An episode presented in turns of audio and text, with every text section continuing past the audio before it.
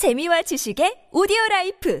팟빵 안녕하세요. 군사도폭입니다. 러시아가 전쟁을 더 지속하기 위해 정말 넘어서는 안 될 최악의 발악을 하고 있습니다. 자신들과 동맹이나 다름없는 친러 국가 벨라루스의 원자력 발전소를 러시아군이 공격해 방사능을 유출시키고 이 같은 공격을 감행한 것이 우크라이나라고 뒤집어 씌우려 한다는 정황이 포착된 것인데요. 이를 빌미로 벨라루스를 우크라이나 러시아 전쟁에 본격적으로 참전할 수밖에 없도록 끌어들이고 이들에게서 병력을 동원해 전쟁을 지속할 능력을 확보하려는 것으로 군사 전문가들은 분석하고 있습니다. 문제점은 이 같은 러시아의 벨라루스 원전 공격이 마음만 먹으면 당장이라도 손쉽게 이뤄질 수 있다는 것입니다. 더 큰 문제는 이로 인해 나토 회원국인 리투아니아에 방사능이 유입되는 직접적인 피해가 발생할 수 있다는 것인데요. 이럴 경우 나토 헌장체 5조에 따르면 단 하나의 나토 국가가 러시아에게 공격받을지라도 이를 나토 전체에 대한 공격으로 받아들여 유럽의 수많은 국가들과 영국, 미국 또한 전쟁에 참전할 위험을 배제하기 어려워질 겁니다. 지금도 바흐무트 전선에서 볼 수 있듯이 계속해서 의미 없이 희생자만을 늘리는 전쟁을 지속하고 있는 러시아인데 앞으로 도대체 어떻게 이번 전쟁을 수습하려고 이러는지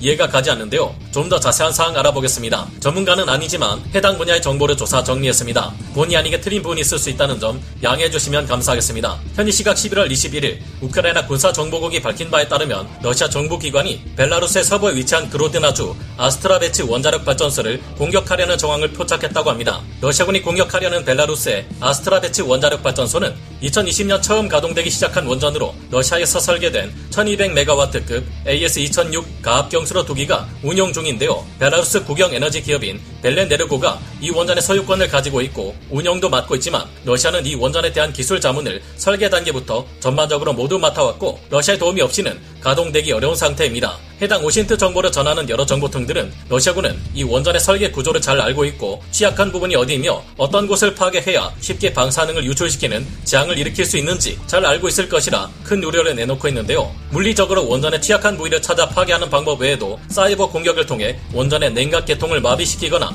발전기의 작동을 멈춰버리는 등 해당 원전을 파괴하는 방법은 여러 가지가 있는 것으로 알려졌습니다. 당연히 해당 원전이 가동을 멈출 경우 방사능이 유출되는 재앙이 일어날 것이고 이는 곧 제2의 체르노빌 사태가 될 수 있다는 점은 여러모로 충격적인데요. 더욱 기가 막힌 점은 이미 러시아군은 우크라이나 내 자포리자주에 있는 에네르호다르 원전 또한 불법으로 병력을 동원해 점거하고 이곳에 포병 화력 자산들을 숨겨놓고 있어 우크라이나군이 공격할 수 없게 만드는 치졸한 짓을 벌여왔다는 것입니다. 문제는 사실상 푸틴의 지시를 따르는 것이나 다름없는 벨라루스가 이미 러시아의 계획에 동의하고 이를 위한 모종의 준비 작업에 들어간 것으로 보인다는 것인데요. 현지 시각 11월 21일 저녁 알렉산드르 루카셴코 벨라루스 대통령은 참모들을 모아놓고 최근 폴란드를 우크라이나군의 S-300의 지대공 미사일 두 발이 공격했다는 것을 다시 한번 유심히 돌아봐야 된다는 말을 전했습니다. 당시 러시아군 미사일은 동쪽에서 리비우 방면을 향해 날아왔는데 왜 우크라이나군은 이를 요격하기 위한 미사일을 동쪽으로 쏘지 않고 서쪽으로 쐈을까? 이는 우크라이나가 고의로 요격 미사일을 벨라루스에서 날아온 것처럼 꾸미기 위한 조치이다. 이렇게 해서 벨라루스를 전쟁에 참전시키고 벨라루스를 공격하려는 것이다라는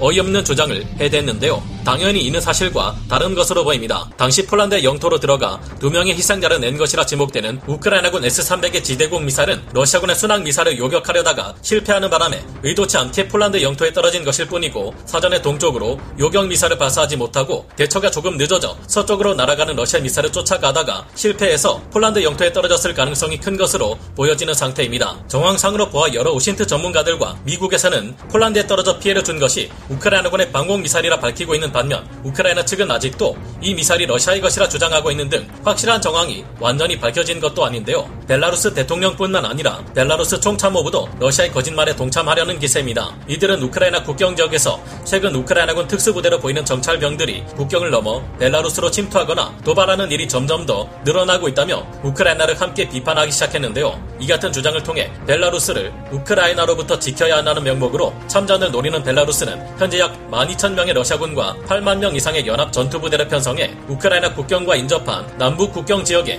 대다수 병력을 전진 배치시켜 놓은 상태입니다. 문제는 벨라루스의 원전의 위치가 리투아니아와의 국경선에서 불과 20km밖에 떨어져 있지 않다는 것입니다. 이 원전이 파괴될 경우 당장 벨라루스와 붙어있는 나토 회원국 리투아니아가 방사능에 의해 오염될 것이 전망되며 또 다른 나토 회원국인 폴란드 또한 영향을 받을 가능성이 있어 보이는데요. 나토 회원국에 대한 방사능 공격이라 나토가 절대 이를 그냥 넘어가려 하지 않을 텐데 러시아군이 제발 이 같은 뒷일을 생각하지 않는 최악의 손은 버리지 않았으면 좋겠네요. 오늘 군사 돋보기 여기서 마치고요. 다음 시간에 다시 돌아오겠습니다. 감사합니다. 영상을 재밌게 보셨다면 구독, 좋아요, 알림 설정 부탁드리겠습니다.